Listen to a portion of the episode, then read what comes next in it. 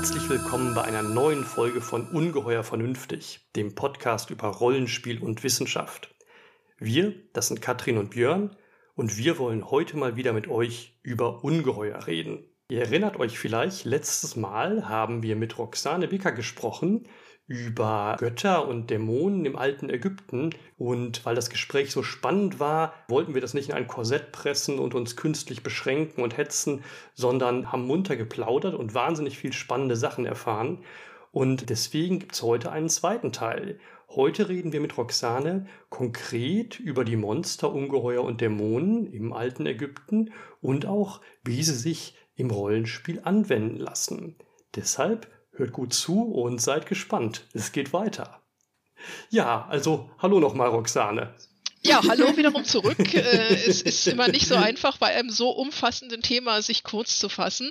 Deswegen machen wir das Ganze einfach in einer zweiten Runde noch weiter. Es gibt noch mehr als genug zu berichten. Genau. Super, wir freuen uns, wir sind gespannt, ja.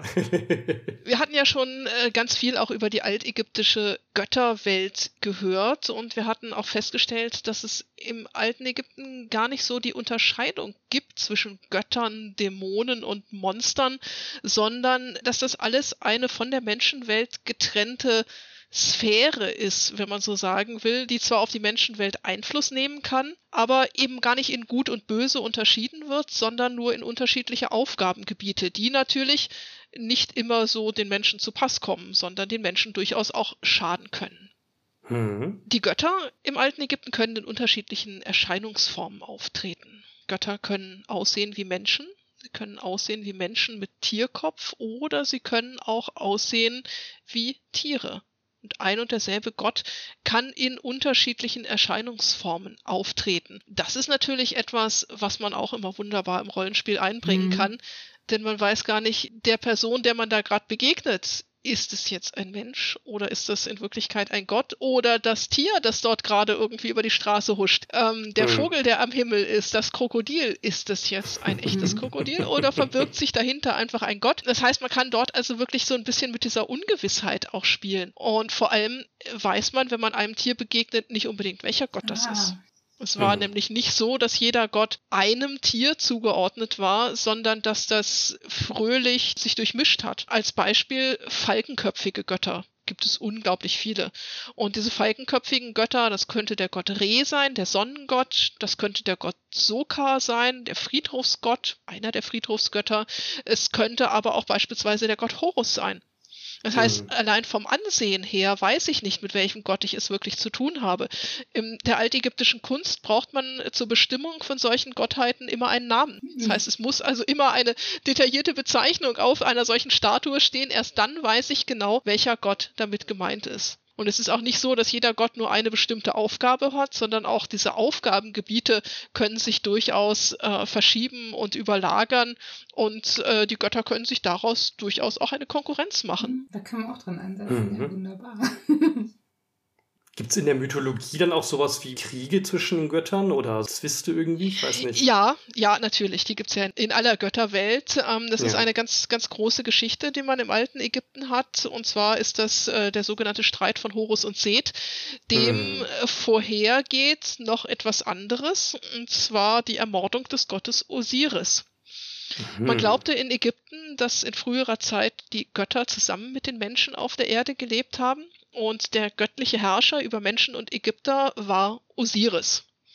Und Osiris hatte einen Bruder, und das war der Gott Seth. Seth ist so das, was wir so ein wenig als den bösen Gott ansehen können. Ähm, zumindest, wenn man das so mit der nordischen Mythologie äh, vergleicht, ist das der Gott Loki vielleicht. Also der jetzt nicht an sich direkt ja. böse ist, aber der seine ganz eigene mhm. Agenda hat und auch so ambivalent, ja. Nicht, nicht ganz koscher ist, genau. Ja, ja. Seth war also auf jeden Fall eifersüchtig auf seinen Bruder Osiris und wollte selber König über Ägypten werden. Und er hat sich also einen Plan einfallen lassen, indem er nämlich Osiris vermessen hat, ausgemessen hat, seine Körper Körpermaße genommen hat. Und mhm. nach den Körpermaßen des Osiris hat er einen Sarg angefertigt. Und dann hat er zu einer großen Götterparty geladen und äh, hat dort diesen Sarg präsentiert und hat gesagt, wer sich in diesen Sarg hineinlegt und wem er passt, dem soll der Sarg gehören. Es erscheint mir so ein bisschen makaber, ne? einen Sarg irgendwie zu versteigern. Ähm, bei den alten Ägyptern hingegen war das durchaus äh, gang und gäbe. Und alle Götter haben natürlich in dem Sarg Platz genommen. Oh Wunder, keiner hat hineingepasst, nur Osiris. Und ähm, dann ist Seth mit seinen äh, Verschwörern herbeigestürmt und hat den Sarg verschlossen und versiegelt. Osiris hat keine Luft mehr bekommen und musste also ersticken. Und damit Osiris auch mhm. wirklich tot ist, hat Seth diesen Sarg mit dem Körper des Osiris drin in den Nil geschmissen, dass Osiris also auch noch ertrunken ist. Und um wirklich, wirklich sicher zu sein, dass Osiris ganz, ganz tot ist, hat er die Leiche des Osiris aus dem Sarg herausgeholt und hat sie in 42 Stücke zerhauen und hat diese Körperteile über Ägypten zerstreut. Wahnsinn. Dann hat er die Königsmacht an sich gerissen. Ja, und dann könnte man jetzt meinen, ja, Geschichte zu Ende und der böse Herrscher herrscht jetzt über Ägypten. Und was soll jetzt noch passieren? Mhm. Naja, es gab natürlich noch Isis, die Ehefrau von Osiris, und Isis nannte man auch die mhm. Zauberreiche, war also eine Göttin der Magie und der Zauberkunst. Isis wollte das nicht auf sich sitzen lassen, sondern sie hat also diese 42 Körperteile des Osiris wieder zusammengesammelt, hat ihn mumifiziert und hat ihn auf magische Art und Weise wiederbelebt. Osiris war also gestorben, er war aber auch wieder am Leben und ist so zum Herrscher über das Jenseits geworden. Mhm. Im Prinzip fast alles gut, aber der böse Seth herrscht ja immer noch über Ägypten. Während diesem Prozess der Mumifizierung ihres Ehemannes ist Isis schwanger geworden. Das ist etwas, das funktioniert auch nur bei Göttern. hat sich dann im Papyrusdickicht versteckt und hat ihren Sohn Horus zur Welt gebracht, hat ihn dort aufgezogen, hat ihn zu einem großen Kämpfer trainiert und ähm, als er erwachsen war, hat sie ihn zu seinem Onkel Seth geschickt und hat ihn damit beauftragt, seinen Vater Osiris zu rächen und sich die Herrschaft über Ägypten zurückzuholen als Nachfolger seines Vaters. Und das ist eine eigene Geschichte, also der Kampf zwischen Horus und Seth, der über verschiedene Runden ging, wo sich die Götter alle miteinander äh, verkämpft und äh, verstritten haben. Horus gegen Seth in verschiedenen Wettstreiten angetreten ist und schließlich gesiegt hat. Seth verschont hat und Seth wurde dann zum Gott der Wüste und des Fremdlandes. Er wurde also aus Ägypten verbannt und war dann nur noch für die wilden Wüstengebiete zuständig, beziehungsweise mhm. auch wenn es mal geregnet oder gedonnert hat, dann war das auch der wilde Ruf von Seth der also dort am Himmel gebrüllt hat. Also Seth ist der, hm. den man hm. wirklich so ein bisschen als ambivalenten Gott sehen kann. Also von daher hat man natürlich schon diese Auseinandersetzung mit den Göttern und es war mit Sicherheit auch so, dass die Menschen in diesen Streit der Götter mit mhm. einbezogen waren. Also das kann man auch mhm. sehr gut einfach mit reinbringen, dass die Götter ihre eigenen Pläne schmieden und dafür die Menschen nutzen, um sie auf ihre Seite zu ziehen. Mhm. Ja, das ist spannend. Also diese ambivalenten Götter und auch diese mhm. Götterkriege, aber mhm. doch nicht so eine ganz klare gut-böse, mhm. hell-dunkel Unterscheidung nein, irgendwie. Nein, nein, das genau. nicht. Also zwar ein Dualismus, aber nicht so eine mhm, moralische genau. Bewertung. Ne? Das Böse hat man halt wirklich nur mit dem Isfet, mit dem Chaos, mhm. was wirklich das Chaos ist und die Verkörperung von diesem Chaos. Das ist diese große Schlange Apophis, gegen die der Sonnengott Re in jeder Nacht kämpfen muss. Also das ist wirklich schon ja. die Verkörperung dessen alles, was böse und schlecht ist und die Welt vernichten will. Also wenn man ganz okay. episch werden will, dann geht man in diese ja, jenseitigen Gefilde. ja, genau. Natürlich. Und ähm, gerade diese zwölf Stunden der Nacht, die der Sonnengott durchfahren muss, über die ist man sehr genau informiert. Das heißt, es sind ah, ja. also wirklich einzelne Stunden und diese Stunden sind im Jenseits durch mhm. Räume, durch Landschaften präsentiert.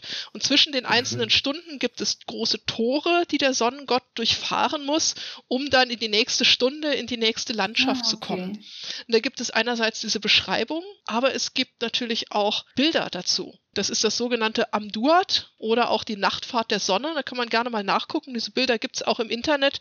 Und da findet man in diesen jenseitigen Gefilden wirklich alles, was das Monsterherz begehrt.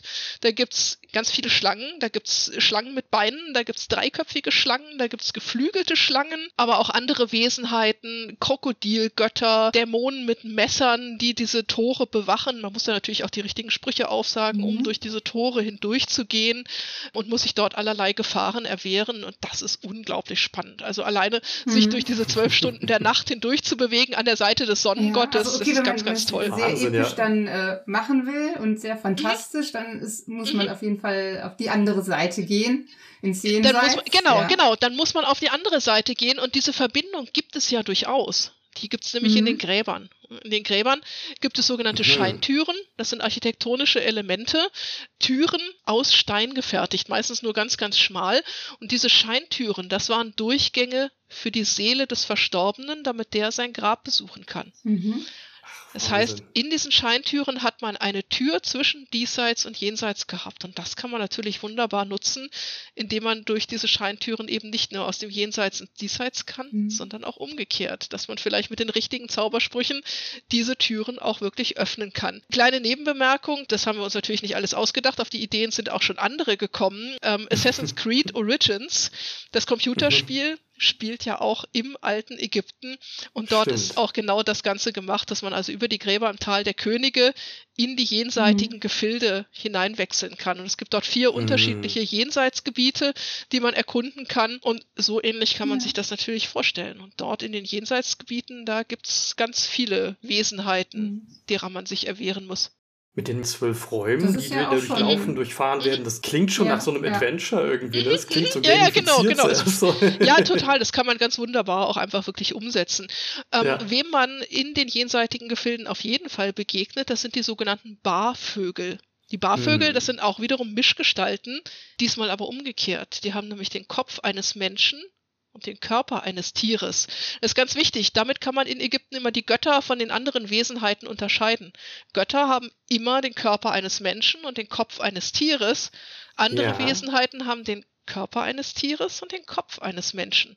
Mhm. Dazu gehört dieser Barvogel. Ich glaube, das hatten wir in der zweiten Folge schon mal erwähnt, so als wir über Ungeheuer, Monster und Dämonen mhm. und ah. Mischwesen gesprochen hatten, genau. die Chimären. Da kam diese mhm. Unterscheidung mhm. irgendwie vor, ja, mhm. ganz kurz. Und der Bar, das ist ein Teil der altägyptischen Seele.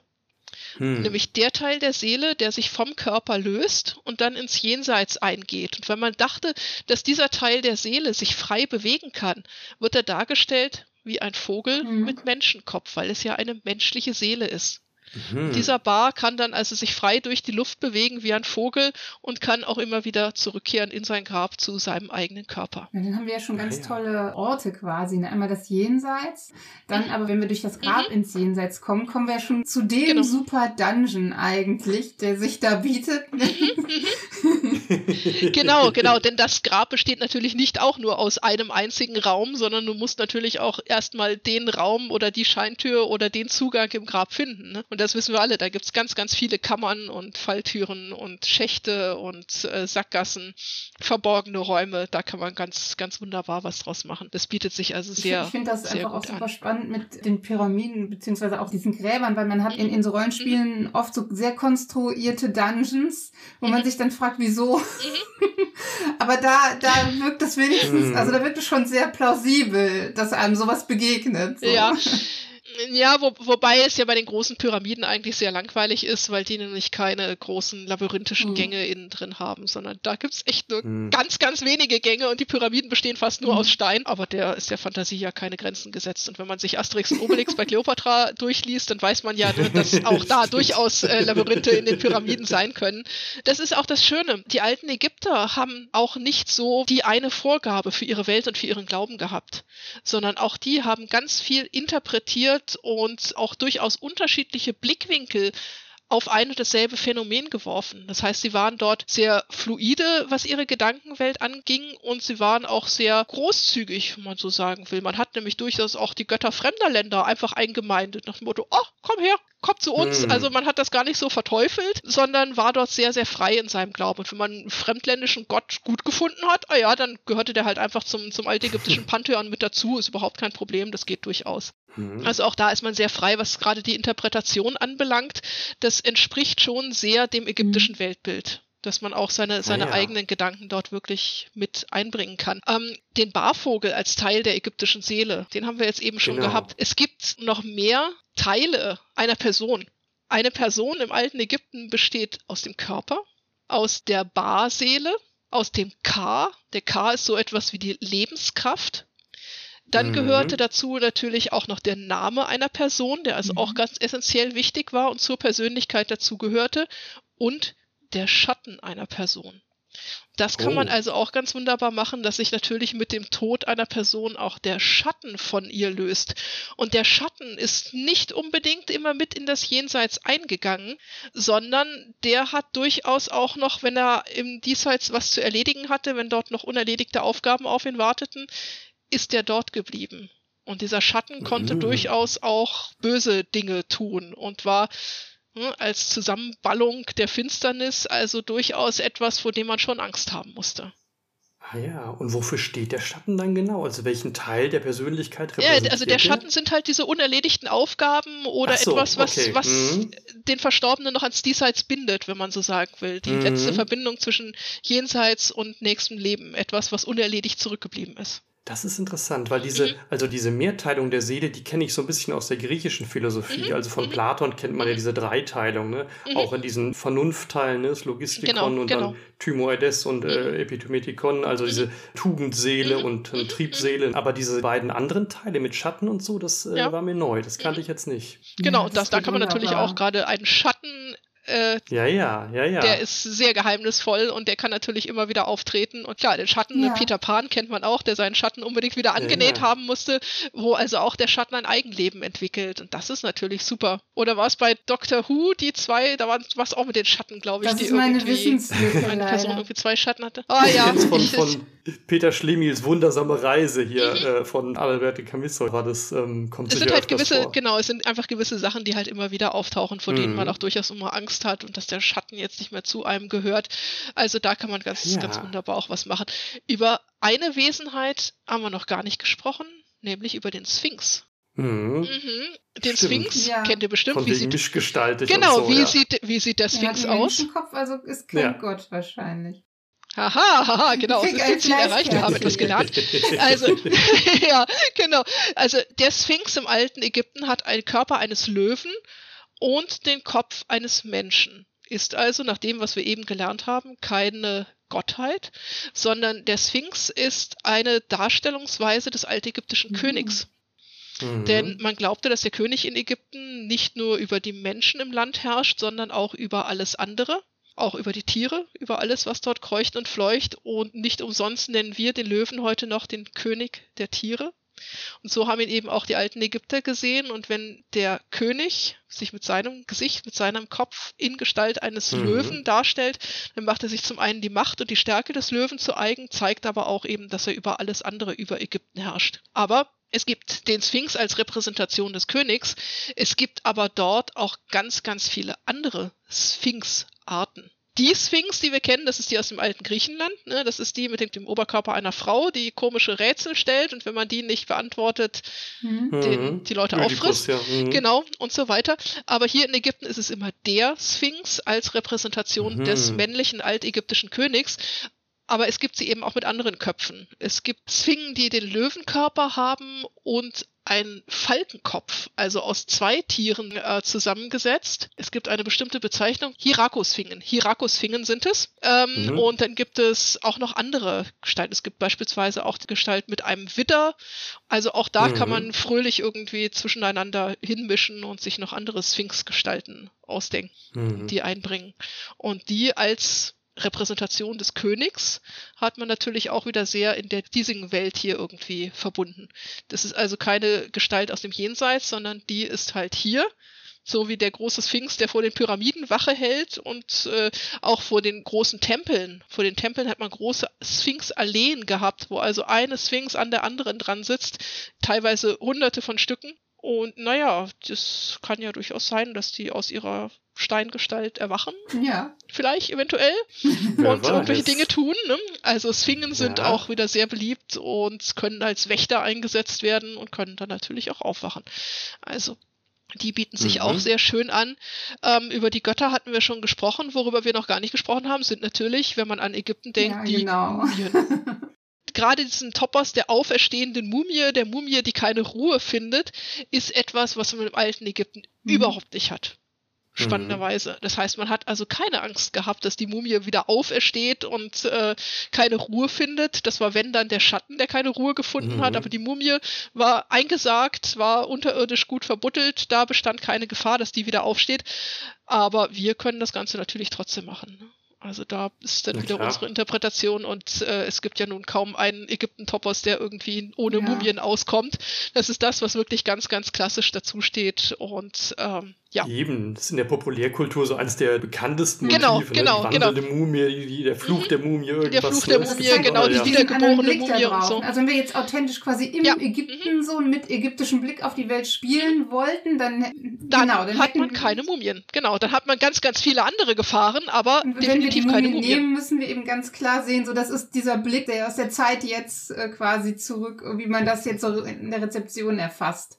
Genau, das ist ja. also ein anderer kultureller Blick, den man auf Ägypten damit einnimmt äh, und überträgt damit seine eigene Angst vor den wieder auferstehenden Toten, sei es Vampire oder Zombies oder so etwas, dann halt auf diese andere Kultur, die es aber so dort mhm. definitiv nicht gegeben hat.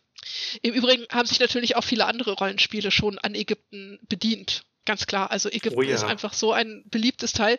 Wenn wir mal zurückgehen zu DSA, mhm DSA ja. und Ägypten. ähm, es gibt in DSA die namenlosen Tage. Ja. Kennt ihr vielleicht? Richtig, ja. Diese mhm. fünf Tage zwischen den Jahren, wann liegen die, so jahreszeitlich gesehen? Überlegen, überlegen, überlegen. Die liegen im Sommer, oder? Genau, die liegen im Sommer und die basieren nämlich auf dem alten Ägypten. Ähm, mhm. Das altägyptische Neujahr war auch im Sommer. Zwischen Juni, Raya und Ju äh, genau, Praios, ja. genau. Nicht in Juni, Juli, Juli und, und Juli. also, Juni, Juli. Und zwar war das der Beginn ah. der Nilflut, wo der Nil angestiegen ah, ja. ist und über die Ufer getreten ist. Das war im alten Ägypten der Beginn des neuen Jahres. Man hat in Ägypten die Zeit aufgeteilt in zwölf Monate zu je 30 Tagen. Wenn wir das zusammenrechnen, mhm. können wir auf 360 Tage. Und dann sind noch fünf Tage über. Diese fünf Tage, das waren die fünf Tage zwischen dem Jahr und das ist genau das, was den namenlosen Tagen entspricht. Und die sind auch in Ägypten so ein bisschen kritisch gesehen worden.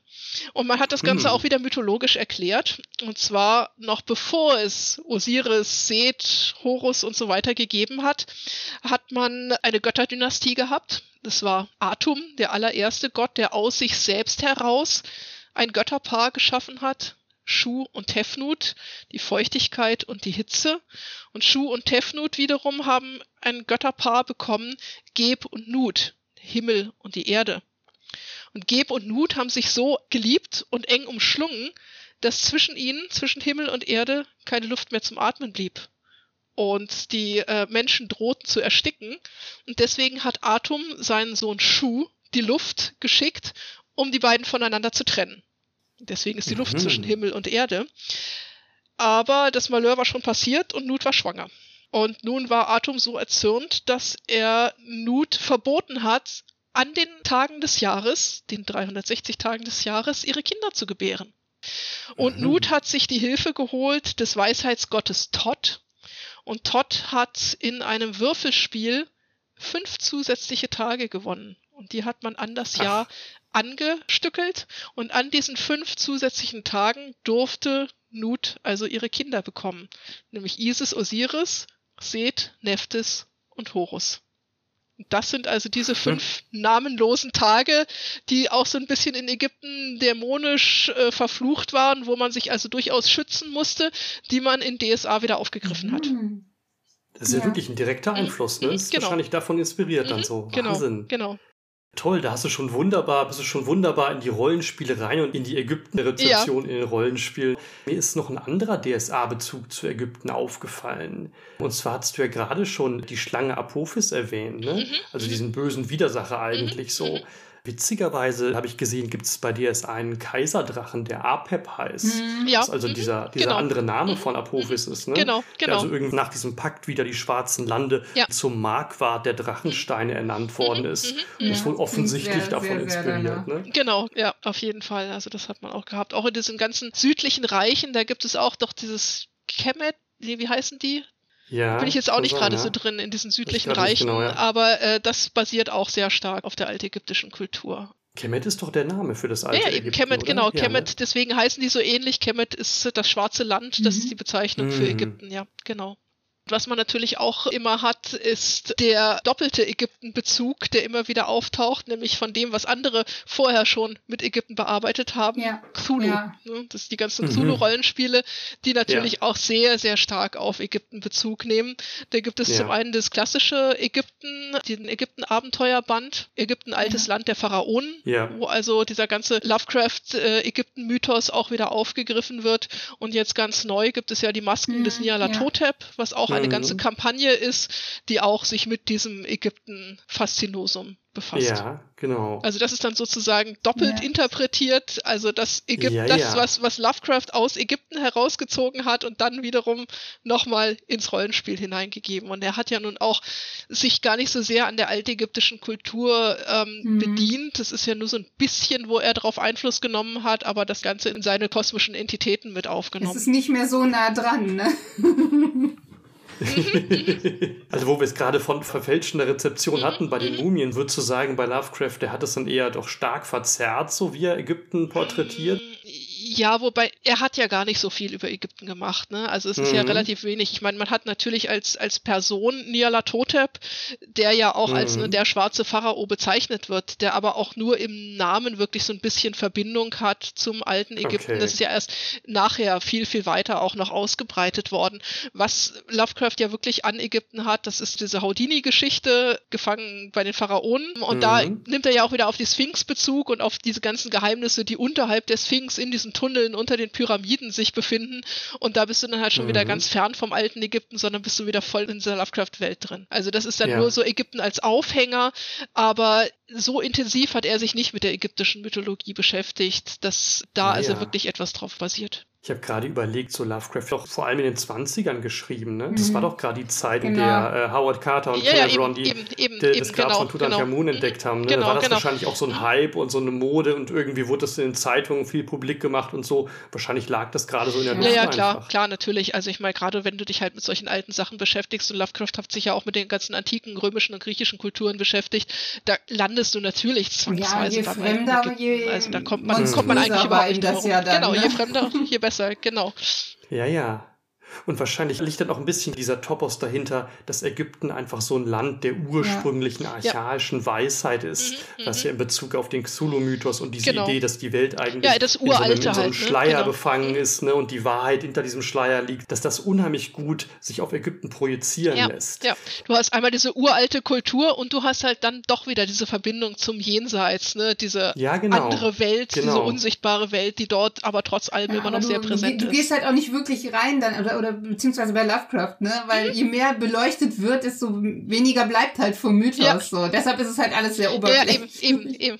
Also es ist nicht so eine ernsthafte, seriöse Auseinandersetzung, die jetzt versucht, das Ägypten, wie es Ja. war, irgendwie ans Licht zu bringen. Ne? Mhm, Aber genau, dieses, genau. diese Idee, Ägypten zu verwursten und ins Spiel zu bringen als Land der archaischen, uralten Weisheit, genau, genau. das ist wirklich so ein spätromantischer Topos. Ne? So dieses Mysterium, Schleier der Ja, ja, Isis. gen- Ne? Das genau, hast du ja genau, schon bei, genau. bei Schiller und Schlegel Mhm. und so weiter. Und das taucht dann später in der okkulten Literatur auf. Hier Madame Blavatsky, Ja, ja, Heiß eben. am Und da bist du halt so wieder weiter, mitten, ne? mitten, mitten Ähm, in diesem genau. ganzen Esoterik-Kram mit drin. Ja, ja, das, genau, genau.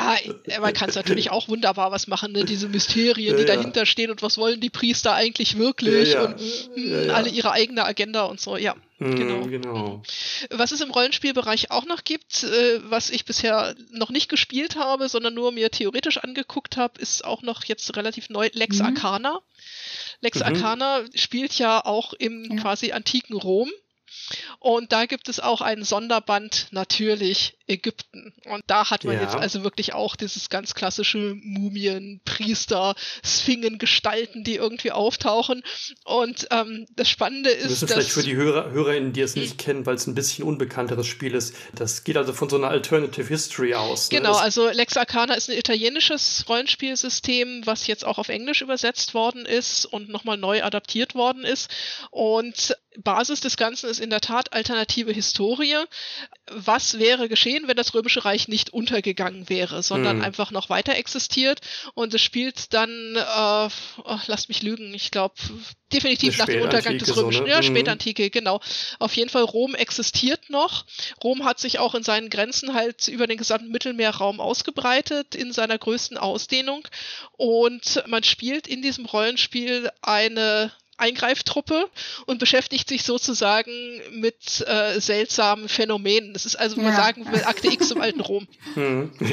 genau, da bietet es natürlich gerade mit den ägyptischen Mysterien unglaublich viel Potenzial, weil man gerade noch in diesem historischen Kontext sich befindet. Ägypten, Rom, uralte Geheimnisse, aber gleichzeitig trotzdem auch dieses ganze mysterische, äh, mysterische, mysteriöse, mystische in mhm. Realität hat, weil es ja eine mhm. alternative mhm. Historie ist. Man hat also wirklich die Mumie, die auferstehen und man hat die Sphingen, die dich irgendwie angreifen. Man hat diese ganzen seltsamen Gestalten und Dämonen, die man sonst nur aus den Texten kennt, realweltlich mhm. dort. Also das ist dann wirklich diese Verbindung, die das Beste von beiden Welten miteinander hat. Aber äh, du würdest jetzt schon mhm. sagen, also von den Beispielen, die du so siehst, auch wo es eher in der Zeit mhm. quasi spielen soll, wo mhm. Ägypten noch mhm. so besteht, ist schon dieser Blick, ja. den wir jetzt drauf haben, dieser populäre Blick sehr dominant, ne? Ja, ja, natürlich, ganz klar. Also es ist alles immer sehr, sehr gut ausgearbeitet. Man hat sich da wirklich sehr viel Gedanken drum gemacht, immer um dieses ganze Ägyptische, hat versucht es zu adaptieren. Aber klar, es ist natürlich immer noch unser Blick, den wir auf das alte Ägypten haben und man arbeitet da natürlich sehr, sehr viel mhm. mit Klischees, mit dem, was man eben vom alten Ägypten erwartet und deswegen ohne Mumien kommt man da nie, ja, nie zurande. Ja. Aber es wäre eben vielleicht mal wirklich ganz spannend, wenn man sich so ein System überlegt, was wirklich im alten Ägypten spielt, in dieser doch ganz eigenen Weltsicht, ja. in dieser Mythologie. Ich bin ja immer ein bisschen so dran, wie man auch irgendwie Rollenspiele für Bildung oder sowas benutzen könnte, ne? Und dann wäre es natürlich mhm. in dem Zusammenhang genau, genau. extrem genau. interessant, ja. dann auch wirklich ja. mal einen anderen Blick zu nehmen genau. und nicht nur so zu spielen, mhm. als wenn man jetzt in dem Film die Mumie Ja, genau, mit unserem so, Blick ne? drauf. genau, genau. Ja, eben, sondern halt wirklich in die damalige Zeit eintaucht und sich dort reinversetzt. Das ist natürlich dann einfach das ganz Spannende. Das wäre enorm spannend, weil das wirklich auch mal mit ein paar Klischees brechen würde, die man mhm. immer wieder hört so, und die mhm. man jetzt so im Kopf hat, ne? Ja, ja. die du auch mhm. gerade schon korrigiert hast. Ja, es gibt hast. ja noch immer genug äh, Bedrohungen und gruselige Möglichkeiten. Das sind ja, natürlich, andere, ne? natürlich. Mhm. Ja, ja, klar. Also ich meine, das wird dann wahrscheinlich durchaus auch mehr was Politisches und mehr in mhm. das Alltagsleben hindurch. Aber ich meine, gerade auch in diesen altägyptischen Vorstellungen kannst du halt dir Monster oder das Böse irgendwie dazu holen. Man hat beispielsweise diese ganzen Grabräuber-Geschichten natürlich auch ja. aus dem alten Ägypten mhm. schon. Also Grabräuber ist nichts, was es erst in unserer Zeit gibt, sondern wir haben Prozessakten aus dem alten Ägypten, die sich mit der Beraubung der Königsgräber im Tal der Könige beschäftigen. Das wäre ein Setting, das man wunderbar ausspielen könnte. Es gibt zwei verfeindete verfeindete Fraktionen. Es gibt den Bürgermeister von Theben Ost und es gibt den Bürgermeister von Theben West und die beiden sind sich nicht grün. Und der eine mhm. ist eben in diese Grabräubereien verstrickt. Mhm. Und der andere klagt den konkurrierenden Bürgermeister an. Und dann kommt der Visier, also der Stellvertreter des Königs, der Oberste der Verwaltung. Und dann muss natürlich der Bürgermeister von Theben West, der eigentlich in diese Grabräubereien verstrickt wird, der soll dann das Ganze untersuchen. und oh Wunder, natürlich findet er nichts. Also es ist ganz, ganz spannend, dass man da wirklich auch diese Befragung. Ja, ja, eben, eben. Und du hast dann diese Polizeitruppe, äh, die dann wirklich halt äh, von Tag zu Tag durchgehen soll und die Gräber kontrollieren soll. Und da wird aufgeschrieben, ja, wurde eingebrochen, wurde auch nicht eingebrochen, Gräber sind vollständig oder hier fehlt was. Und diesem Ganzen dann irgendwie auf die Spur zu kommen, ist also hochspannend. Da kann man also sehr, sehr viel ja. draus machen. Ne? Klingt, als hättest du das Klingt Abenteuer in deinem Kopf schon geschrieben, ja. Äh, ja, ja, also ich habe da jetzt, nein, also nicht als Rollenspiel, aber ich habe mich da jetzt, also gerade mit diesen Grabräuber-Sachen in der Tat auseinandergesetzt, weil ich das literarisch verarbeitet habe in oh, eine wow. Cthulhu-Lovecraft-Geschichte. Also Grabräuber ah, okay. im alten Ägypten mit Lovecrafts Mystizismus. Ähm, ja, cool, das war sehr spannend, genau. Also das bietet sich halt einfach auch an, dass man da dann doch wieder die dunkle Bedrohung mhm. im Hintergrund hat. Mhm. Aber äh, zurück zum Rollenspiel, das ist einfach was, was man wirklich sehr gut realweltlich aufgreifen kann und auch ausspielen könnte. Ja.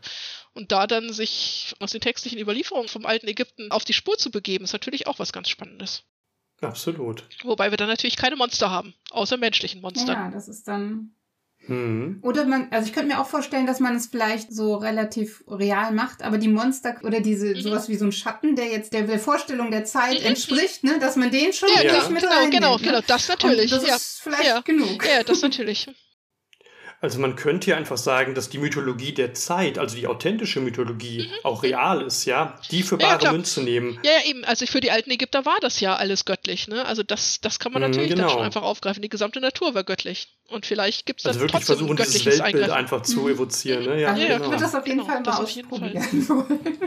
Total, ja, aber total. definitiv ohne ja, Mumie. Das, da kann man, das, das geht. Ja, ja, aber die braucht die nee. braucht's ja dann in dem Fall auch nicht, wenn man da mehr als genug ja, Ich habe auch mal natürlich mal ganz kurz drüber geguckt, ne, was ist so populär kulturmäßig da und ich habe echt kaum mhm. Filme, wo nicht die Mumie total im Zentrum stand. Ich habe mhm. einmal noch den Scorpion King, ja, da gibt's ja. ist ja dann direkt an der Mumie, aber es ist halt schon auch schön, also ja wieder ein Menschenkopf, ne? Ja, ja, das genau, genau. Ja. Ne? ja, das ist spannend, weil das ist nämlich in der Tat eine der wenigen Ausnahmen, weil was für einen Kopf hat ein Skorpion? Insektenkopf halt.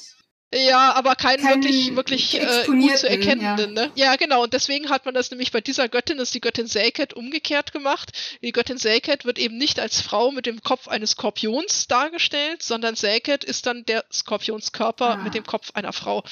Also keine Regel oh, ohne direkt Ausnahme. reingetappt. Mhm. ja. ja. ja, auch die alten Ägypter waren dort eben ja. so ein bisschen. Ja, dann ja. habe ich natürlich noch gefunden, nachts im Museum, da gibt es ja auch eine Mumie und ich habe gedacht, in dem Film hättest du ja auch mal durchs Bild laufen können. Ja, wir haben mhm. das bei uns im, mhm. im Museum schon selbst ja. gemacht, nachts im Museum. Äh, das haben wir jetzt vor Corona zu Halloween immer angeboten gehabt. Da haben wir wirklich das Museum eben dunkel gemacht und haben eine Taschenlampenführung cool. wow. durch die Ausstellung gemacht. Schön, ja. Aber da ist ja auch dieser, creepy, wirklich die, mhm. diese magische Dimension kommt ja auch tatsächlich durch die Mumie in diesem Film. Ne? Das ist der Aspekt, ja, der das Ganze dann belebt. Ja, ja, ne? Also genau. wieder genau in der Tradition. Ja, das ist halt das, was im Museum dann lebendig wird. Also da kann man natürlich auch mhm. etwas draus machen. Ne? Mhm. Und dann, dann habe ich total episch, also für meine ja. Bedarfe ein bisschen zu episch, The Gods of Egypt äh, geguckt. Dieser Whitewashing-Film. Ich habe die ersten zehn Minuten habe ich mir angetan und dann habe ich ausgeschaltet, weil ich es nicht mehr ausgehalten ja. habe. Also der war wirklich, es war so schlimm, so mhm. furchtbar. Also ich meine Interpretation ja, ist in schon sehr Ehren, krass. Also ich, ich habe vorher die Kritik gelesen, also die, die, die, ja sehr sehr schlecht war und habe es halt einfach so als Schläferz geguckt. Ne? Ja, äh, ja, ja.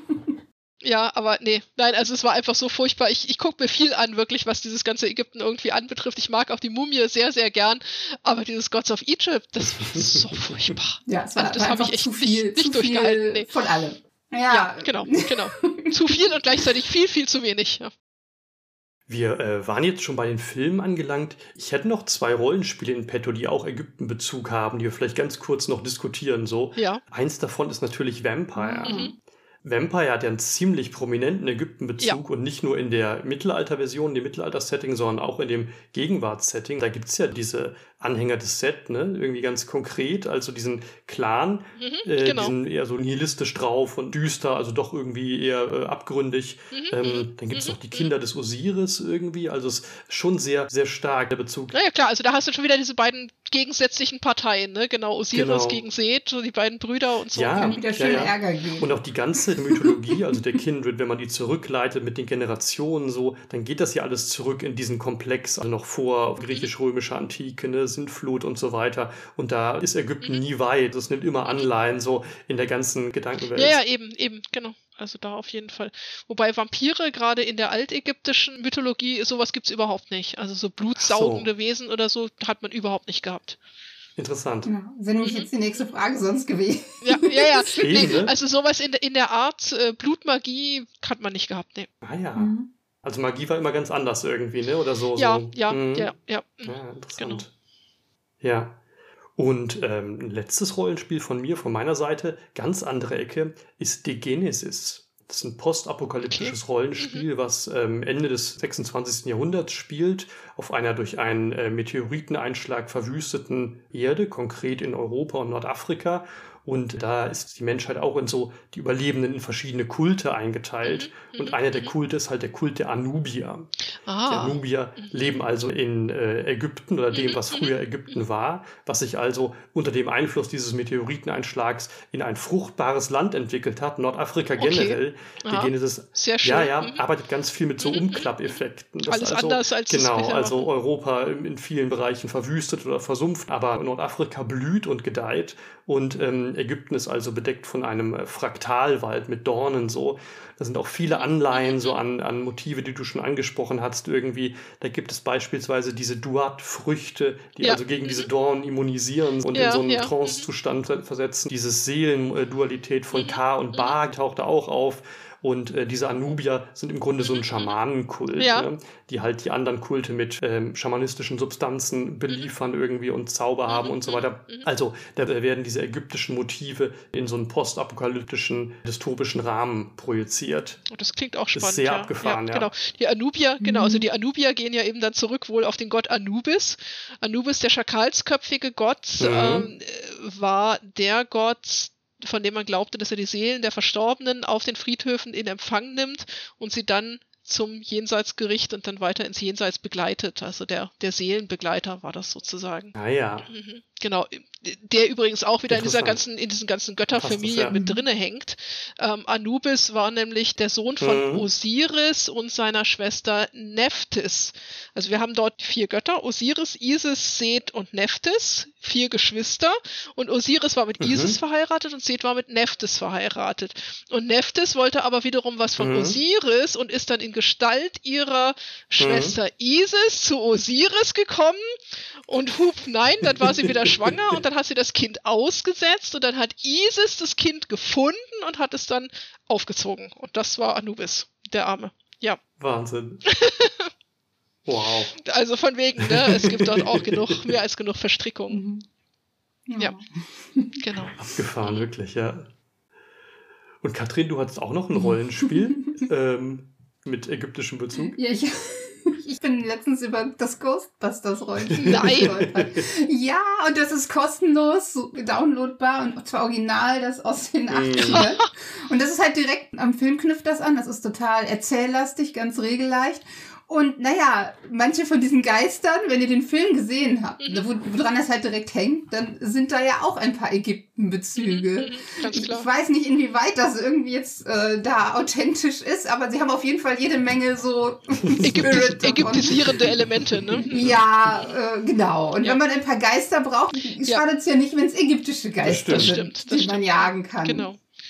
Also wenn ihr Lust habt auf ein Oldschool-Spiel, was erzählleicht ist und ihr die 80er mögt und, Und euch ein bisschen Geister. zurückversetzen. Ja, und jede Menge Geister und jede Menge äh, lustige äh, Sachen benutzen wollt, um diese Geister zu fangen, die es alles, alles ausdruckbare Kärtchen gibt. Ja, kann man natürlich die Schatten wieder wunderbar mit einbringen, ne?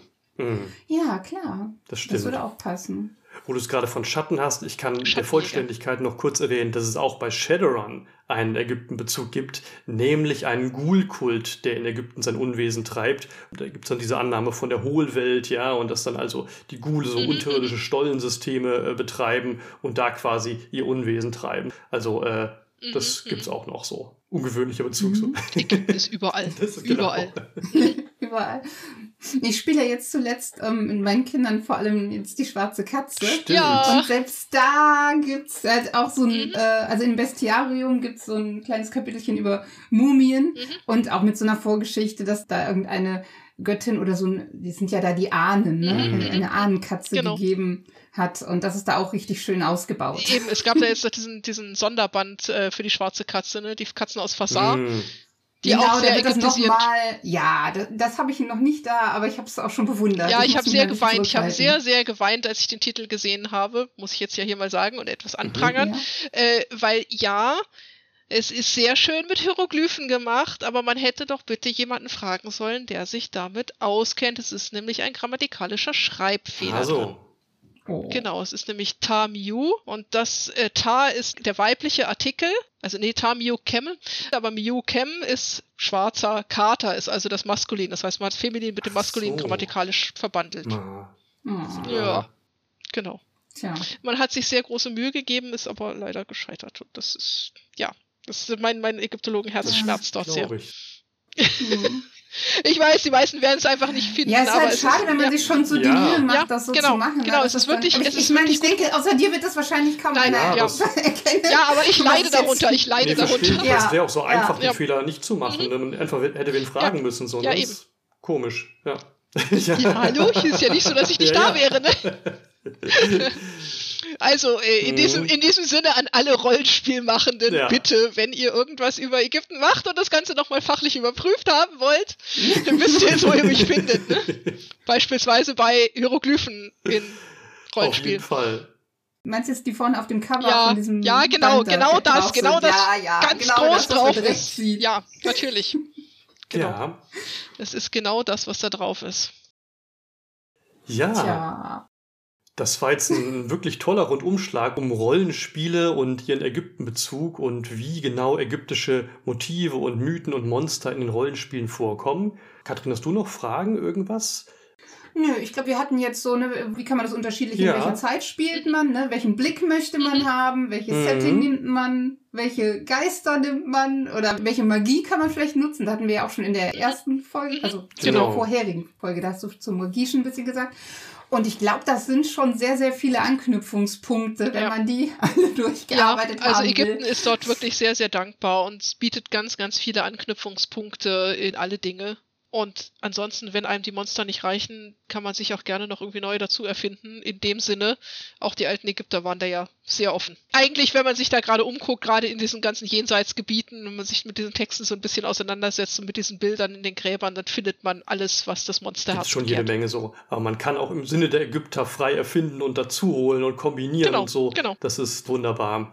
Also wir hoffen, Mhm. wir haben euch ein paar Anregungen geboten und ein paar neue Ideen für Kampagnen, für Monster, für Settings. Jetzt können wir natürlich sagen, dass ihr euch Anregungen auch noch bei Roxane selber holen könnt. Unter anderem natürlich in ihren Romanen, die sie geschrieben hat, über Ägypten. Auch wenn die nicht im alten Ägypten spielen, sondern in der modernen Welt. Aber natürlich Bezug nehmen auf die ägyptische Mythologie und ähm, man da viel erfährt. Willst du kurz was dazu sagen? Ganz, ganz, Gerne. ganz kurz. Ne? Also in, in der Tat ist es bei mir halt auch so, dass ich mich an der altägyptischen Mythologie äh, bediene und die wiederum auch neu interpretiere und in unsere heutige Welt mit hineinbringe. Also meine Bücher spielen eben ab 1889 bis 1891 in München im Museumsmilieu aus der Gegend, wo ich halt auch herkomme, natürlich. Ähm, es ist eine Verbindung zwischen Krimi, aber eben auch mit diesem göttlichen Einschlag, mit der altägyptischen Mythologie, der sich meine ProtagonistInnen auch immer stellen müssen.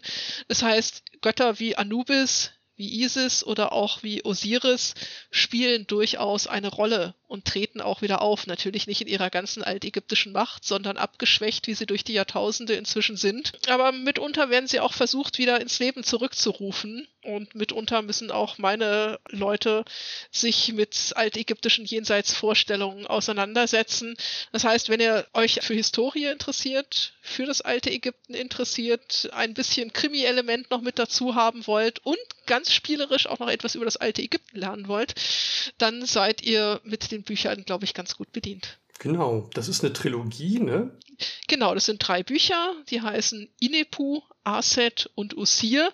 Das sind die altägyptischen Namen eben dieser Götter, Anubis, Isis und Osiris, die dann also auch immer eine ganz wichtige Rolle in den einzelnen Bänden spielen. Mhm. Und wenn ihr vorher mal reinschnuppern wollt und Leseproben hören wollt, könnt ihr das tun auf Roxanes Website. Oder Roxana hat auch einen YouTube-Kanal, wo sie Teile, Auszüge aus den Büchern liest. Ich habe mir das selber mal angeschaut. Immer schön so mit Erklärungen zwischendurch, sodass man auch gut folgen kann. Fand ich also ähm, echt interessant. Also hat Lust auf mehr gemacht. Das wollen wir doch stark hoffen. Das ist ja auch die Absicht dahinter. Genau. Also guckt gerne mal vorbei. Ähm, ansonsten findet ihr mich auch auf Twitter, Instagram, Facebook. Da bin ich auch vertreten. Also auch da könnt ihr gerne bei mir vorbeischauen.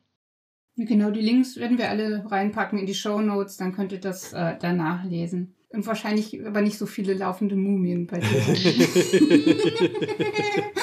damit müsst ihr klarkommen. Genau. Ja, damit müsst ihr leider klarkommen. Genau. So, jetzt haben wir noch einen Shoutout und zwar äh, an Over the Hills Podcast. Ganz genau. Also wir haben den Over the Hills Podcast gehört. Das sind zwei Jungs, Waylan und Lubo, die machen unterschiedliche Formate. Da gibt's theoretische Folgen, es gibt Vorstellungen von Spielbüchern, es gibt Lesungen und natürlich das tolle Weißwurstfrühstück. Die Jungs kommen aus Bayern, in dem es also ganz improvisiert ähm, ein fantastisches allerlei zu hören gibt. Und ähm, ich fand das schön, weil es eine unheimlich lebendige Diskussion ist. Man merkt halt, dass die beiden viel miteinander gespielt haben und auch unheimlich viel über ihre Spielerfahrungen gesprochen haben und leidenschaftlich dabei sind. Da geht's also immer meinungsstark zu, herrlich kontrovers und selbstironisch. Und ich habe beim Hören ein paar Mal laut auflachen müssen. So, das äh, kommt auch nicht immer vor. und wir empfehlen besonders die Folgen über Immersion, über Scheitern und Humor. Das sind klassische Themen, aber auch irgendwie originell und immer mit einem persönlichen Blickwinkel und Twist aufbereitet. Die gibt's natürlich auf allen Podcast-Apps und auch auf YouTube. Also hört gerne mal rein. Ja, und nachgucken könnt ihr auch noch, das ist das Zweite, was wir euch noch ans Herz legen wollten. Stimmt. Wenn ihr zur fantastischen Antike nämlich nochmal was nachschauen wollt, müsst ihr unbedingt bei Michael Kloy auf der Website, also den gleichen Namen hat, die wir Oh jetzt ja. auch hier verlinken, äh, nachschauen. Wir hatten auch schon mal in Folge 8 das empfohlen. Das passt jetzt aber besonders, weil ihr dann nämlich auch den Aufsatz von Roxane findet über das ägyptische Aschenputtel. Genau, da habe ich mich weihnachtlich äh, ein bisschen äh, inspirieren lassen und die Geschichte von Aschenputtel basiert nämlich auch auf einer ägyptischen Geschichte. Mhm. Ähm, vielleicht darf ich hier einfach noch ganz frech reingrätschen. Das Klar. Ägyptische Museum in München hat nämlich auch einen Podcast. Mhm. Ähm, und wenn ihr auf der Seite vom Museum guckt, dann könnt ihr dort also auch noch ein bisschen was zum alten Ägypten und natürlich auch zum Museum selbst hören. Und vielleicht habt ihr ja auch da Spaß dran und hört da mal rein. Guter Hinweis. Ja, dann bleibt uns eigentlich noch, Roxane, ganz herzlich zu danken für deine wahnsinnig schillernden, inspirierenden, Ja, wir müssen noch bunten. Ausführungen. Das war so viel auf einmal, also äh, wirklich fantastisch. Vielen Dank. Ja, also es hat mich auch sehr gefreut, äh, dass ich euch alles über das alte Ägypten erzählen durfte. Nein, nicht alles, nur ganz wenig. Es gibt, Ja. wäre ja noch viel, viel mehr. Wir könnten wahrscheinlich noch zehn Folgen äh, füllen. Aber Ganz es soll sicher. ja erstmal nur ein, ein kleiner Anreiz sein. Und äh, es soll euch vor allem Lust machen auf mehr und euch mit dem Thema auseinandersetzen lassen. Das war es auf jeden Fall. Also uns hat so viele Anreize gegeben. Wir hätten dir auch wirklich noch Ja, länger zuhören genau. können. Das ist überhaupt kein Problem. Aber wir verarbeiten das jetzt erstmal. Genau, und die Zuhörer wirklich auch. Und wenn ihr Genau. mehr wollt, wisst ihr jetzt, wo ihr es Genau, findet. genau. Dann, also ich glaube, wir haben noch kein Thema äh, festgelegt für die nächste Folge. Die erscheint aber auch wieder voraussichtlich am ersten Donnerstag. Des Monats, genau. Wir schauen dann einfach, wie es passt. Themen haben wir auf jeden Fall genug auf der Pfanne. Deswegen bleibt ungeheuer vernünftig und bis zum nächsten Mal. Ciao. Tschüss.